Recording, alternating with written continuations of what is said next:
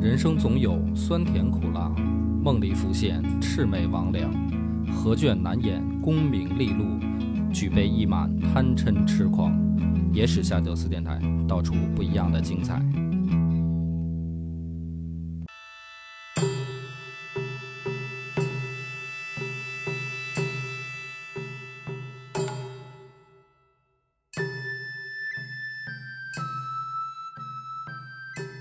大家好，欢迎收听《野史下酒》，我是主播恶霸波。张小娘，我们为了蹭清明节的热度啊，虽然还距离两周，但是我们决定从这周开始嗯就讲鬼故事，然后西波哥现在对时间观念，就是反哎变正好了啊一一直不强嘛， 就是怕错过嘛，怕错过就提前准备嘛。嗯，就是这周讲鬼故事，然后下周还讲鬼故事，然后到清明节那周还讲鬼故事，反正就是争取把你吓死。啊哦，那么这个今天我们讲的故事呢，还是来源于《酉阳杂俎》。嗯，这本书呢，大家也应该不陌生，因为我们从刚刚开始做野史下酒的时候，就会讲这里面的故事。唐朝的一个相当于志怪笔记这样的一个历史的，怎么说呢？不能叫历史书了，野史笔记小说。嗯，今天呢，会有四个小故事，而且第四个小故事就是专门留给你量身定做的，哦，哎，非常好。咱们一个一个来啊。那可不可以跳过前面三个，直接讲最后一个？那不行，它有一个铺垫啊，它有一个循序渐进的过程哦， 就是，就是你这不行的时候，你就说哎不行，不行，他听不了了，然后就是咱们就结束 啊，然后直接上来第四个你就被吓死了啊。可能听众朋友们不知道，现在是晚上的凌晨一点多。对，我就反正这三周我都会挑这种时候 录啊，就是夜深人静的时候给你讲。第一个故事啊，很真实，就是说段成式呢，他在襄阳当官儿的时候，嗯，有一个人给他讲的，就是他记录下来的。这人姓刘，是一个候补官员，就是已经科举完了，已经考完试了，他在等官儿。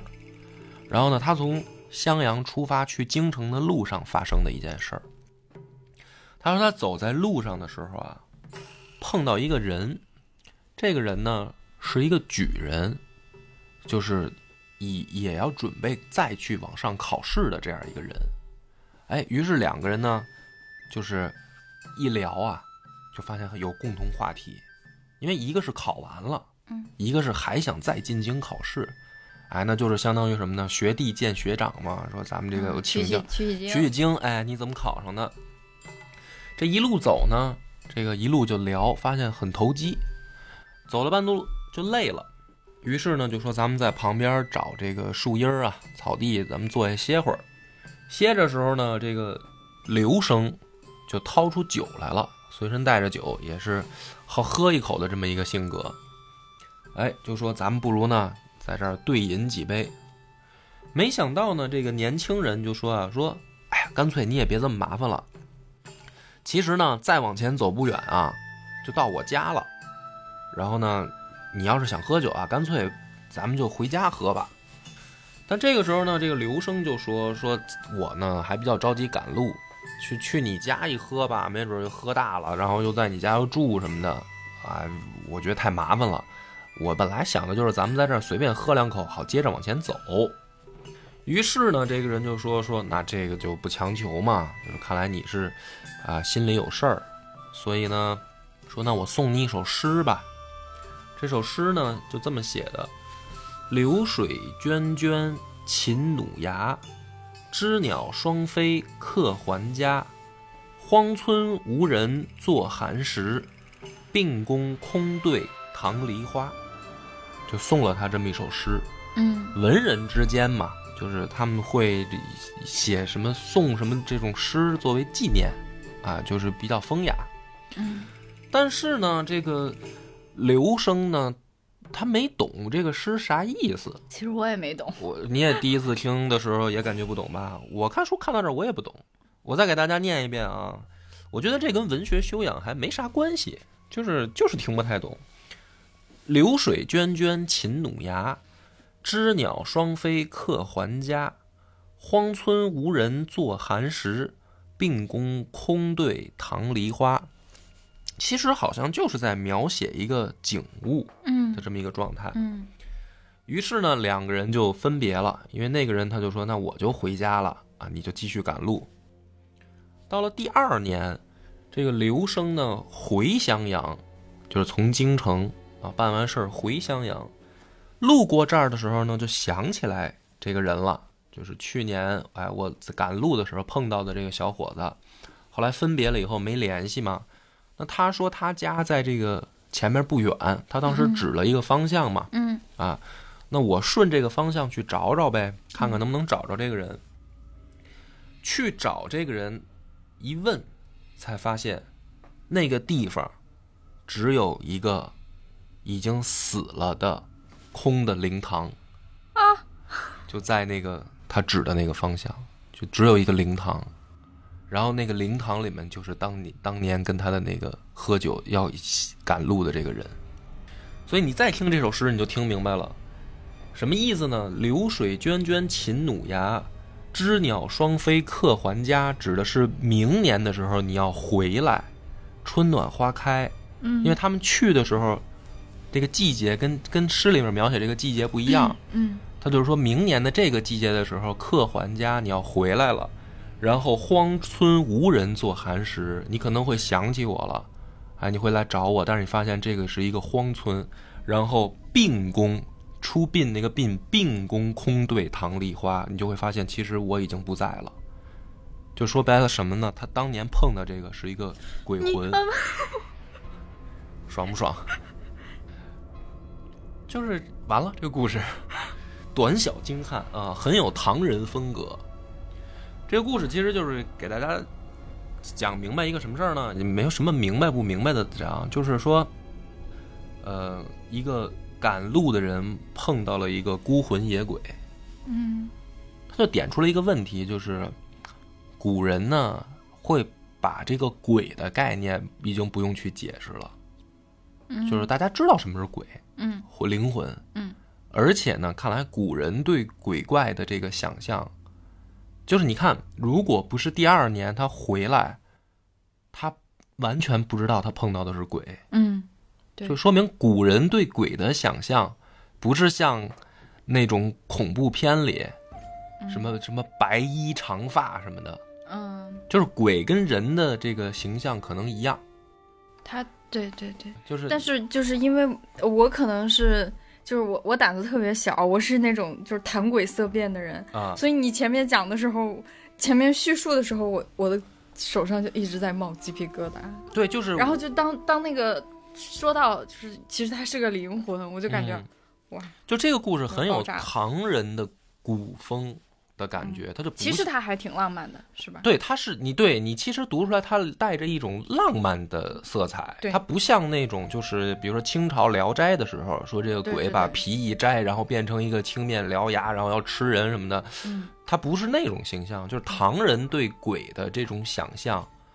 带着淡淡的一种浪漫的色彩，嗯而且呢，呃，从形象上来说，它跟人没有区别。嗯，对，尤其是我觉得他那首诗的描写其实是就是有一点奇幻浪漫的那种感觉，就是好像要点破又不点破。对其对实对他对他已经在告诉隐隐这约个，约对，这他嗯其实他是想告诉这个人，就是咱们你可能见不到我了，嗯就是你这次咱们分别你就见不到我了，嗯对吧？但是他又没说破，嗯就给人家当这个扣一解开的时候那种怎么说呢？那种震撼感。嗯嗯，哎，那我可不可以无聊的提问一句？嗯，哎，你说如果当时他跟着那个鬼过过去会怎么样？可能就是喝一顿酒，然后第二天发现是一个灵堂吧，哇，就是这个话说了之后，我的头皮都麻了一是下，吧好吓人啊！我来这个这这个这个这个真的很吓人，就很是吓人啊哈，就幸亏没对去是吧？对，真的幸亏没去，幸亏是第二年再发现这个事情，它就变成了一个很浪漫的故事。所以说我这个今天讲故事要循序渐进，我完了完了，第一趴 我啊第就一个已你就经不行了我，就已经头皮发麻了。什么胆子呀，你这是？ 来，咱们讲第二个啊，说在这个山东邹平西南有一个山叫会仙山，嗯这个山下面呢，就当地老百姓都知道有一个墓，有一个墓叫夫人墓，哎，但是什么夫人是吧？谁的夫人就不知道了，反正年代久远，就知道这儿有一坟圈子啊。那么当时呢，这个时间是呃齐孝昭之时，就是北齐孝昭帝高演这个时候啊。你看时间呢，差不多就是公元五百三十五年到五百六十一年的这个时间段儿，发生了一个故事，说这个高演呢，广招天下才俊，就是求贤，嗯希望大家呢去给他出力。嗯，清河崔罗石，这个就是主人公。嗯，清河人，姓崔，叫崔罗石。他呢接到了这个消息，就知道说，哎，这个皇帝在招人才，他就想往这个首都去。嗯然后呢，这个家伙从小就有才华，嗯就是饱读诗书啊，也看了不少课外书。于是呢，就上路了。有一天夜里呢，正好就经过这个夫人墓，但是他是一外地人，他不知道，不知道这儿是坟圈子。这个路啊，半夜的时候啊，他就找地儿休息。嗯忽然看见前面是一座庄园，庄园呢隔着墙嘛，站在墙外就看到里面楼台相望，就是里面有建筑群，嗯那一定就是一个有钱人家的，不是一个什么普通老百姓嗯啊，起码能盖出二层楼，而且是能连起来的这样一个庄园。嗯他打这儿过呢，正好这个门儿，哎，吱呀就开了，这个嗯院门儿就开了，出来一个青衣女子，嗯穿一身绿衣服的一个姑娘。嗯姑娘呢就说说，这个郎君且留步，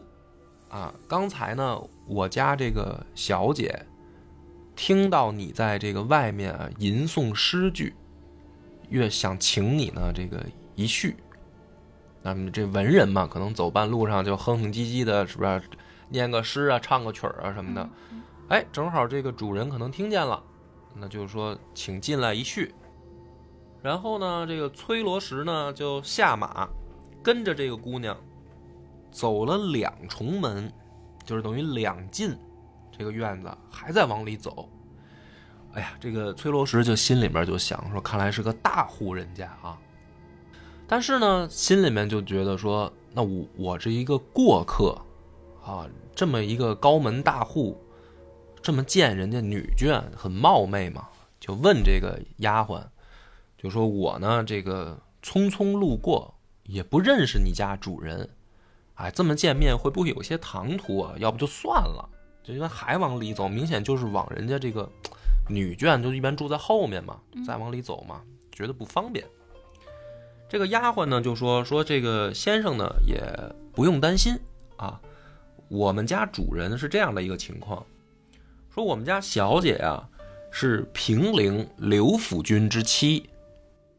然后呢是侍中吴质之女。前半句啊读到这儿的时候一般还没感觉，这后半句可就有点吓人了。侍中吴质，官位名字都说出来了，在历史上只有一个人，就是三国时期曹丕的幕僚，叫史是叫吴质，而且是官拜侍中。但是问题是啥呢？现在是什么时候？是北齐，嗯，隔着朝代呢。这是几百岁了。是你想想，啊，算了，你也甭想了，我就告诉你，隔着朝代呢，啊，这个崔罗什心里面一下就一惊。你想前朝的人，三国时期的人，他的闺女请我相见，嗯这明显不正常啊，对吧？就好比说我们现在你走到一个院儿里面，然后这丫鬟说我们小姐是清朝某位王爷的格格，现在等在里面见我你，操那你就很吓人吧？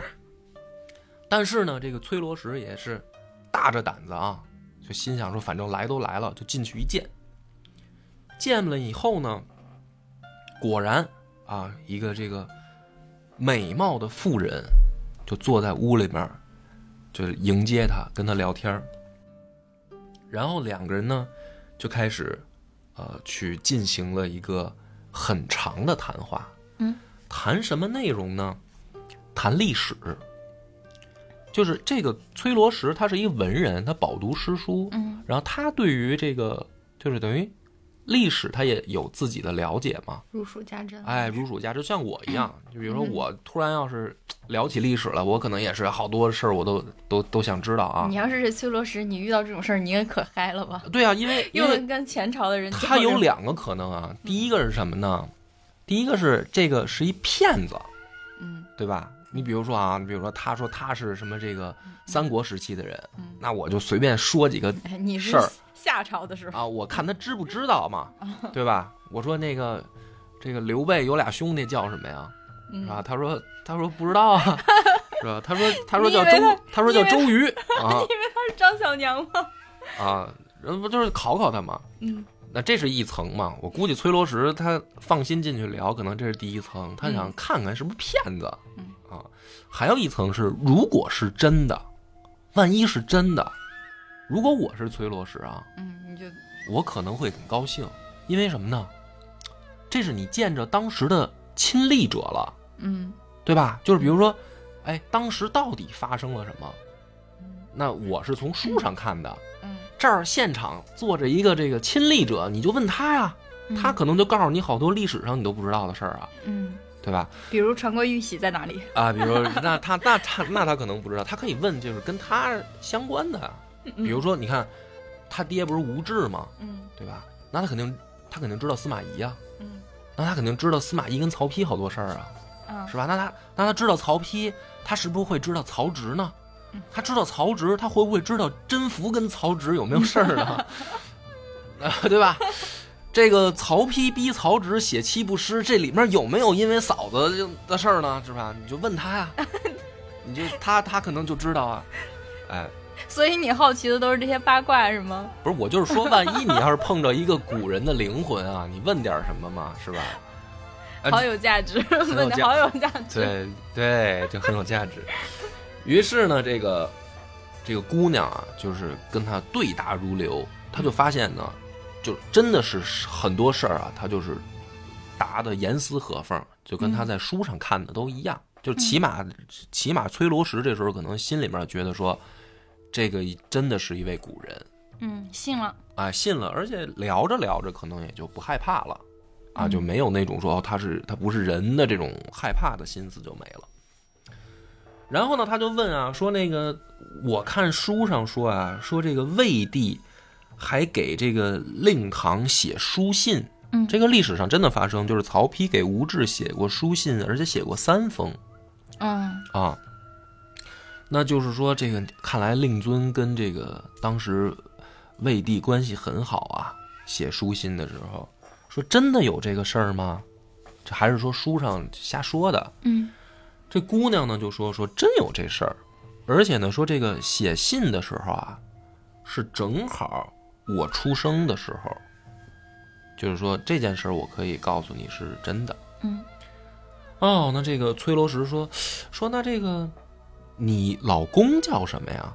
就是我知道你爹，因为你爹在历史上出名儿，嗯但是你老公我就不太知道了。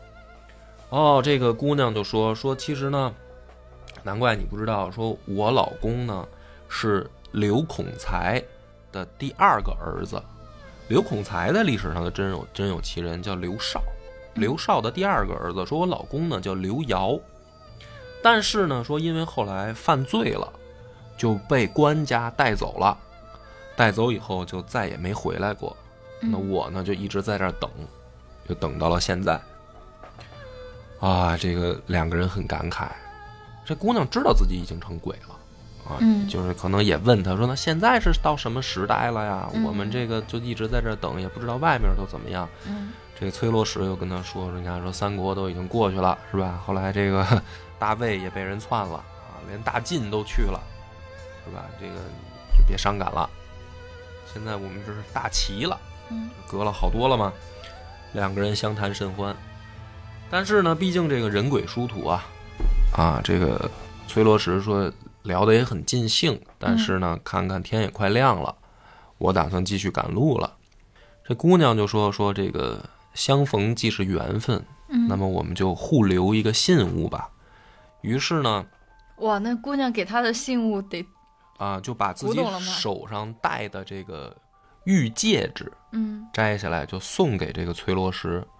崔罗石呢，就拿出了一个玳瑁做的簪簪子，嗯就回赠给姑娘，两个人就互换了信物。然后呢，这个崔罗石就告别启程，出了这个庄园，骑着马走了数十步，再回头一看，庄园就不见了，变成了一个大的这个坟圈子，就是一座小山。哦，鸡皮疙瘩，然后呢，崔罗石就走了以后呢，后来他就开始做官啊，然后在官场上奔波忙碌，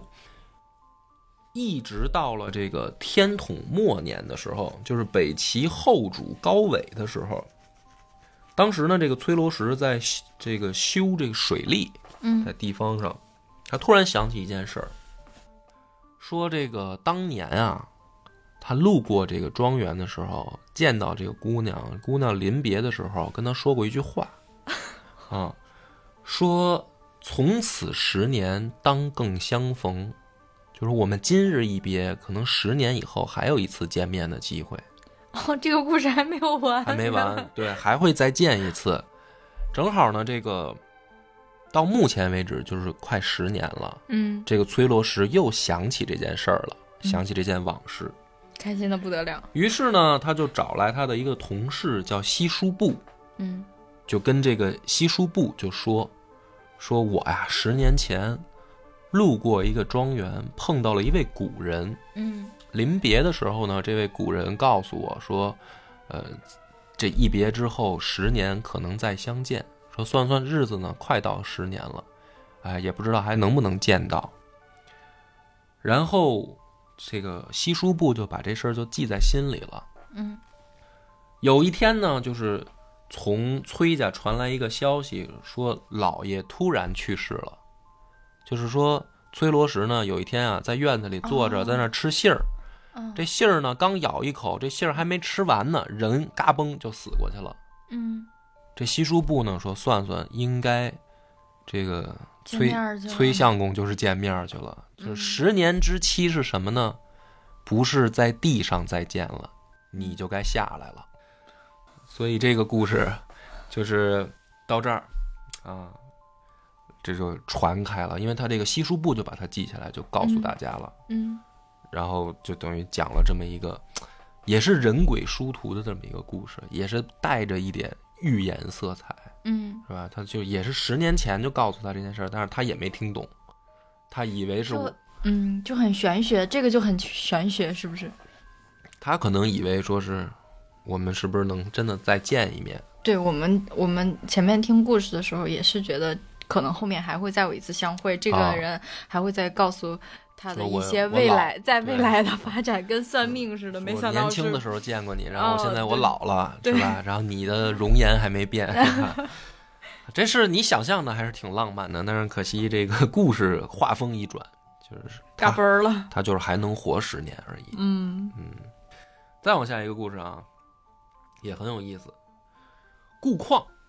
这个顾况呢，也是历史上真有这个人，自号华阳山人，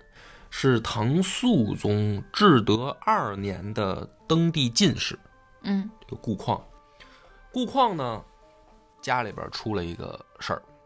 就是他的这个大儿子刚刚十七岁挂了，就是长子死了，年纪这么轻，哎呀，这个顾况啊，悲痛欲绝，非常伤心。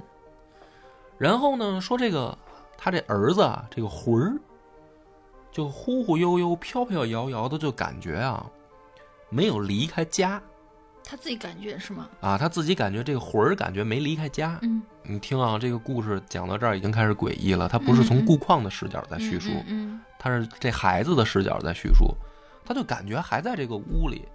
但是呢看不太清楚。但是他能听到什么呢？他能听到顾况在哭，就是他爹在那儿哭，特别伤心。哭了很久以后呢，他爹就做了一首诗，文人嘛，顾况就在那儿边哭边念，说：“老人丧一子，日暮气成雪，新竹断垣经，意随飞鸟灭。老人年七十，不做多识别，就是说嗯我这么大年纪了，我现在死了孩子了啊，就很伤心嘛，这是这嗯是非常伤感。老头儿在那儿哭啊，这个孩子的魂儿呢，就飘飘摇摇，就在这儿好像听见爹的这首诗了，也很伤心。嗯于是呢，就暗中发誓，说如果有投胎的话，还愿意回顾家投胎。嗯哎，果不其然呢，说一会儿啊，就感觉飘飘摇摇的被人家带到了一个什么地方。这时候能看清了，抬眼一看呢，说上面坐着一个官吏打扮的人，啊，就给他这个涂涂画画的，好像在这个桌案上啊，嗯好像是他的档案，不知道勾勾点点的是什么，嗯然后就又被带走了。带走了以后一阵眩晕，再一睁眼，再一睁眼一看，很熟悉，哎，发现这个眼前啊，爸爸妈妈啊、 爸爸弟弟妹妹什么的都在，嗯都是家人嗯，屋子也还是那个屋子，但是自己说不了话。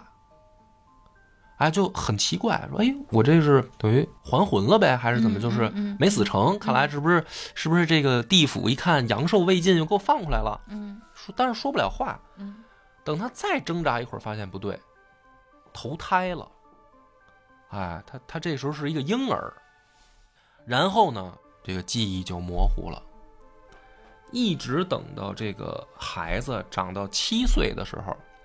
有一天他哥哥闹着玩儿，小孩儿推推搡搡闹着玩儿，打他头一下，啪拍一下，开玩笑。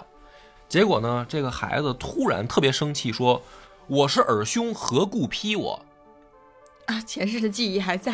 哎，就是突然到这个小七朋友到嗯七岁的时候，他想起来了，嗯就是他只是投胎睁眼的那一刻，他还有印象，但是后来就忘了。然后等到七岁的时候，他这个哥哥打他一下，他说：“我是你哥，你怎么能打我嗯，？”给这孩子也吓坏了，说是说弟弟这是抽什么风魔怔了。啊？结果呢，他就记忆都回来了，他就都想起来，然后就家人就都过来，然后呢，这个七岁的孩子就就把自己生前的那些事儿就都念叨一遍，然后家人大喜，说真的是这个，你大哥又投胎回来当你弟弟了，嗯就是这么一个情况。然后呢，这个孩子有名字，就是唐朝时候的进士顾飞雄，而且这个人是段成式的朋友，这个是顾飞雄亲口讲给段成式的，就是自己曾经死过，然后投胎又回顾家。嗯然后段成式呢，听到这个故事以后，感叹一声说：“想不到这个世间真有投胎转世的这么一回事儿啊！”说这这个，你这么一说，我才信。因为什么呢？他说，当时的人啊，也知道一件事儿，就是杨户的故事。杨户是三国时期的名将，这个呢记载在这个《晋书》里，也是咱们历史书里面的一个故事。嗯说杨户五岁的时候，突然呢跟他们家保姆说说，把我老玩那个小金环拿过来。这个保姆就很奇怪，嗯说少爷你没有金环啊，就是你的玩具里面没有你说的这个东西。哎，这杨户说，嗯，说有，说我告诉你啊，咱们家门口怎么怎么走，你出去，这是五岁的孩子啊，他说嗯你出门怎么怎么走，啊，你会发现一棵树，那个树呢树洞，你怎么怎么摸，你摸就能摸着，嗯我藏那儿的。这保姆呢，就听小少爷的话，就是就说那我去找找呗，就真的出门找到那棵树，去树洞里摸，真的摸出来一个金花儿。转身呢，就准备回去的时候，正好这个树旁边的这家邻居家人出来看见了，说你别走，说你怎么知道这儿有一个金环儿？说这个小金环儿是我儿子的，后来我儿子呢不知道把它藏哪儿，就找不着了。你怎么知道在这儿？然后呢，这个保姆就说说这是我家小少爷，这个告诉我在这儿的。嗯邻居大惊，因为什么呢？他家孩子死了，然后呢就说说那我的孩子藏的东西，你家少爷怎么会知道？看来是有前世记忆，就等于投胎到隔壁去了，就变成杨户了。嗯这个是当时在唐朝就是广为人知的一件事儿，只不过大家都觉得啊，这太神了，巧合吧？是不是？可能小孩儿哪天玩的时候看见了。嗯，然后段成式就感叹说：“今天听到这个顾飞熊讲这个故事，我才想起来，说杨户那个故事可能也是真的。这还是一个套娃的故事啊，就是故事当中套一个故事。嗯这就讲了一个，不但说有鬼魂儿，这还有投胎转世嗯啊。其实古这个故事还挺温暖的，是很不温是暖，就是，嗯，就是等于来世还当父子，是吧？对啊，就是这对，个就是好像死亡它不是一不能个隔开，终点，对，啊，是听起来还挺挺温馨的哈，嗯嗯有一种温馨的感觉，就是这个孩子呃发誓死了以后发誓，还真的又投胎回来了。嗯对，再往下一个故事啊，就是我给你给专我门准备的准备的了，私人定制的，对私人定制的，非常非常非常好的一个故事。呃，这个人呢叫魏伟英，姓魏，叫魏伟英。他有一个媳妇儿呢，姓梁，叫梁氏。嗯后来呢，这个魏伟英就死了，死了以后呢，很年轻，他媳妇儿呢就决定改嫁，就嫁给了另一个人，叫向子琪。两个人呢在办婚礼那天，突然听到门口啊风声大作，然后外面就有一个声音传进来，说：“阿良，卿忘我耶？”就说这个小敏，你不记得你我你了不吗？要你不要你不要这样代入，太吓人了。然后这个大这个大家赶紧去院里看是谁，就发现是魏伟英的鬼魂儿来了，魂儿来了，就是他俩不是在结婚吗？对啊，她跟向子吉结婚啊，然后她前老公的魂儿来了，就哦人就哦哦站在院里哦哦就在那儿说阿良，你不记得我了吗？你忘了我了吗？嗯然后呢，这个向子吉大惊，就准备掏出弓箭来射，因为大家都知道他已经死了。嗯然后一射之下，这个人就不见了，然后地上呢只留下了一个陶人木马啊，我去，吓就是死留下了别的东西啊。这个故事送给你，完了，完了，嗯，就是反正如果啊有一天，比如说我要是挂了，呸！你你要是想改嫁。哎，你就想想这个故事，我可能就吐，我就说阿敏，你忘了我了吗？我绝对不在你拜堂的时候，我就在晚上找 你，啊，我说阿敏，你不记得我了吗？我就找你来， 那你那你走的时候，走的时候不要留个什么那个，一个什么？我就留下一个， 留一滩血迹，我我去，我就吓死了！我就留下一个游戏机的手柄， 啊，我就是告诉你，这肯定是我，那你多带一些手柄走啊，多带一些，啊不见得只改嫁一次。啊，这么这这么有想法吗？ 嗯，就今天的这个故事就就讲完了啊，然后。呃，后面呢，就是听说你你也是小准备了一下关于、这个、我没有小准备，啊，你不是小准备了一下这个，据说看收集了几个小实验要跟大家分享吗？你居然让我破功，真是的！啊好希望你是随意的讲出来，显得哇，很然后不就不要让他们像平时评论我一样，哎呀，这个女主播没有历史的积累，这显得我信手拈来的多好。啊，嗯，我好吧，好吧，啊，这反不正这都不是都给你掐了，已经让你破，啊，你讲 吧，你那那你重新问我，重新问我，啊找，一个其他的题，重新问我。那个你听说你这怎么问 啊？那我怎么说呀？那你应该接呀，你不能让我问啊，你得赶紧接话过来，说我我也给你讲一个，你得这样啊啊，哦，就是行吧，行吧，我接，我接。啊啊！你最讲后一个故事，嘎嘣儿是吧？啊嗯，多准备几个游戏机，从这儿开始，三二一，走。啊，来，就是其实我今天听听你这几个故事，我听完之后感觉有点那个什么呀，你这开头有点虚张声势呀，是 不啊是？不不吓人是 吧？没有特别吓人，就我心里预期特别那个什么，但是实际上听完还好，是吧？啊呦呦呦呦，好嘞，下下一期嗯我下一期动真格的了对我我得我得吓不着你了，嗯，我得我得使使劲 儿了，看来这还叫嚣上了。你来，你来，你这那吓人的来吧。嗯，就是其实我我要讲的不是什么吓人的，就之前嘛看过几个小实验，然后就是关于 这个呃科学家去论证世界上究竟有没有鬼这个事情的一个科学实实验，哦嗯，科学实验啊就是。我觉得大家肯定都听过那个二十一克的一个实验，嗯你讲讲，就是说这个人，也呃，科学家做这个实验，就这个人在他弥留之际嘛，嗯，然后把它放在一个体重计上，嗯就是他的生命体征，呃，从有然后到没，其实就是生离死亡的这个过程，嗯他的体重减轻了二十一克，嗯然后所以就是得出这个结论，就说，嗯、人其实是有灵魂的，然后人灵魂的重量就是二十一克，就这个事儿是一直有这么一个说法，然后也没有其他的手段去给他解释，就是这个丢失的二十一克究竟是什么。嗯，嗯，这是第一个实验。就听起来好像挺严谨哈，但嗯，实听起来像是实际上，这个实验当时那个做了四次，只有一次是这个结果，就是它还不是说重复了，比如说是上百次，然后得出来这么一个结论。哦，所以它是一个，你说，所以它是一个很武断的一个不太严谨的一个对，我觉得它结论不是是吗一个非常严谨的科学实验吧。哦，嗯，行吧，一下子就被你干掉了，我居然没有办法跟你打 回打回合。嗯哦，好，那我跟你说第二个实验，看你是不是也有那个，嗯这个没什么争论点哈。第二个实验呢，它是刊登在那个美国的一个叫做《眼科杂志》的这样一个刊物上，是一个案例。他就说呢，什么就时是候啊？二一年，一九二一年，啊， 1921你你问我，你问我一九二一年，不就显得我在读稿了吗？真是，啊？行吧，行吧。 这个实验呢，就是讲这个华盛顿呢，他有一间屋子的主人，他总是半夜的时候听到那个特别诡异的一些声响， 嗯然后他就觉得有人在背后盯着他。就像我刚刚听你讲鬼故事的时候，我就一直觉得我背后有无数双眼睛在盯着我。 让哦你终于发现了，靠这个，我去， 完完一下子要说什么我给忘了，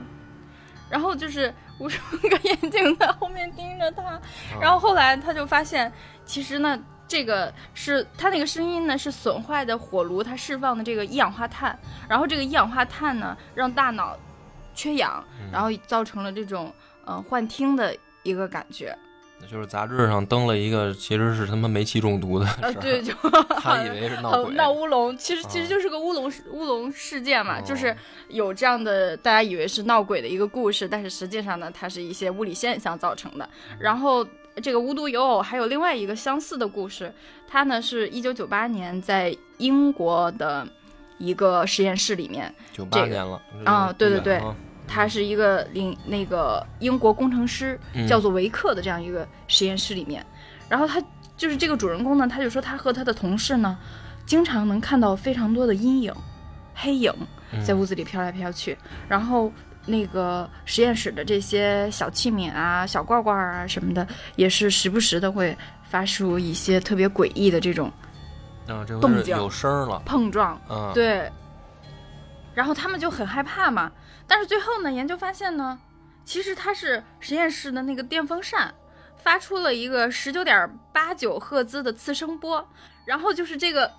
很迷幻的这个次声波，它和人的眼球能发生共振。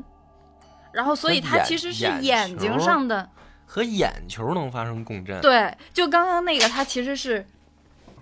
上一个故事呢，它其实就是给你的听觉在耳朵这儿就造成一种幻听的感觉。这个实验呢，它这个故事呢，它其实就是说你看串行了 吧？我没看穿哈，怎么能发出叮叮当当的声音？是电风扇跟眼球发生共振呢？你一看你就没有好好听。我一开始说了，他他们经常能在屋子里面看到黑影哦，哦飘，来飘去，哦，然后就是说这个。其实是那个风扇发出的这个次声波和人的眼球产生了共振，然后有这种视觉上的一个幻觉，所以导致他们能看到屋子里面的阴影那。然后这个零件儿的震动呢，它也是这个风扇这个风扇次声波引起的这个驻波。嗯，实际上就是他妈风吹的呗，嘿，没错。是吧？ 什么玩意儿啊？你这几个还有 吗？然后这几个科学家也是够傻帽的真，真无把聊。 把风扇关了以后，这些现象就都不存在了。哦然后他们他们还研究了很久。 这还九八年当个事儿似的， 对对对。外国人也挺弱智的然后还有更近期的啊啊，几年以后是吧？在几年以后的二零零二年，然后美国的科学家叫做伯辛格，他呢调查一个鬼屋。那这个鬼屋它是什么呢？就是有非非常多恐怖的故事啊，就你就可以想象这个电影里边儿你你你听到的那些鬼屋的故事，我就不做一一赘述了、啊。实际上呢，就是因为这个，我也不知道鬼屋里发生了什么，就死过人 呗，是吗？就是有一些呃哭的声音啊、呜呜的声音啊，特别嗯恐怖的、那些声音，然后大家都不不太敢进去。嗯然后最后呢，发现其实就是裸裸露的电线产生的电磁波啊，啊，就是搞当就搞是当地搞的一个鬼著名鬼屋，然后科学家一调查发现就是漏电，哎，对对对，啊然后，然后，然后他呢，就是后来他为了严谨嘛，他又做了一个补充的试验。这个试验呢是他设计的，然后他让几十个人，四十八个人暴露在那个，呃，就是那个电磁波、那个电线发出的那个电磁波的环境下，嗯然后结果这四十八个人全都感觉到了恐惧，然后还产生了过幻觉。那它的原理呢，其实就是，呃，这个大脑的。呃，荷叶和顶叶的这个交界处，嗯然后和这个电磁波产生这个交交集，就是电磁波进入大脑的这个部分的时候，这个感觉会特别强烈，然后也会刺激大脑的这个神经，让嗯它产生这种恐恐怖和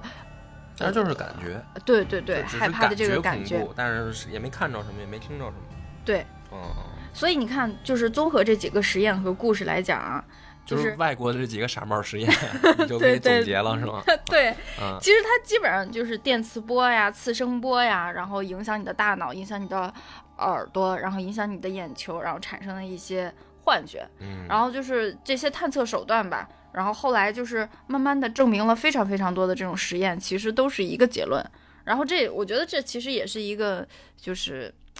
呃，唯物主义无神论者的一个就支走撑吧走。进科学嗯了。 结果就走走进科学就是了。落这一期的落点，你要走进科学是吧？张小娘没有准备，你不要拆台好不好呀没有我？就张小是顺娘，着你的说的嘛，那你这下面不就是要走进科学了吗？那我就问你了，不你讲完了啊，不，接下来还有转折。还有转折啊，，走到更近，在二零一四年的时候，嗯今日说法》你看过吧？接着说 法，你绝对看过《今日哦说法》吧？看过看过，看过对，对对，愣说呗，看过看过这哪一期？你说哪一期？ 那一期我是不知道了，但是但是它确确实实有过这样一个报道，然后就是一个真实的案例嘛，它是一个凶杀案嘛，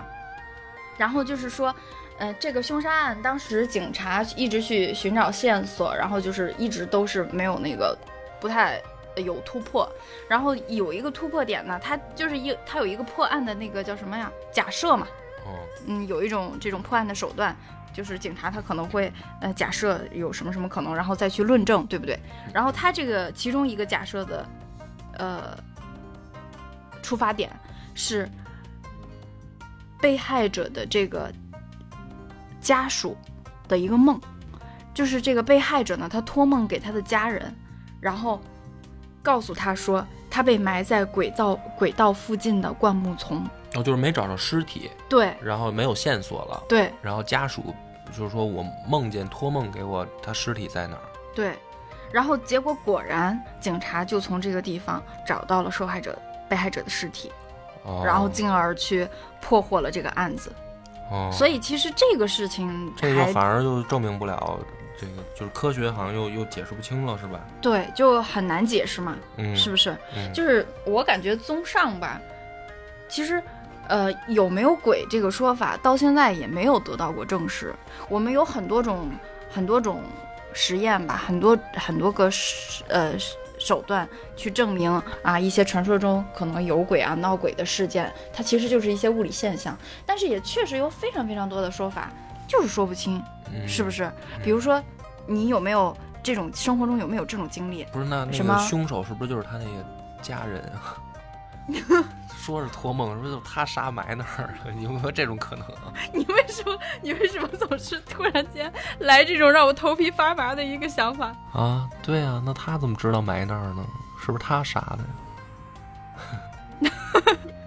完，完 了，聊不下去了。完了，准备不充分。 不是，那你就是凶手是不是他？你没不查，是不是，节目里说不是，节目里说不是。对，但是我没有办法证明哦他不是。 哦，对不对？嗯，完破功了，我刚刚要说什么来你要着？说什么呀？我要说的就是，就是证明不了。对，就是有没有鬼这个说法，其实它是很难很难去证明的那，对那不那对？就是你相信有鬼吗？就说你自己，我我我我我的我的看法是变的，你知道吗？有时就候我原相信来有时候不相信，不要打岔。见着了就相信 了，我小的时候我是不相信的，因为我特别恐惧。啊！你小时候反而不相信嗯，我我我真的，我跟你结婚之前我没有看过鬼片儿，啊，就是因为我真的很害怕，我嗯特别特别害怕， 所以那你所以我害就怕是相信啊，你我要就是你一直告诉自己，就是嗯一直做这样的心理暗示，说世界上没有鬼，就是没有鬼，就是没有那你鬼。怕什么呀？那不没没有鬼，你怕什么呀？你应该你是不去想这个事情，你哦你不去想它究竟有没有，你就一直告诉自己就是没有，就是没有，就是没有。然后你也不去看那些鬼鬼故事啊，然后鬼片儿啊什么的就是这种东西。反正你没看见就是没恐怖有，哦片，对对对。 我然后 我现有在开点始看恐怖片了，就觉得有了。不是你不要总是往弱智的方向去。哦这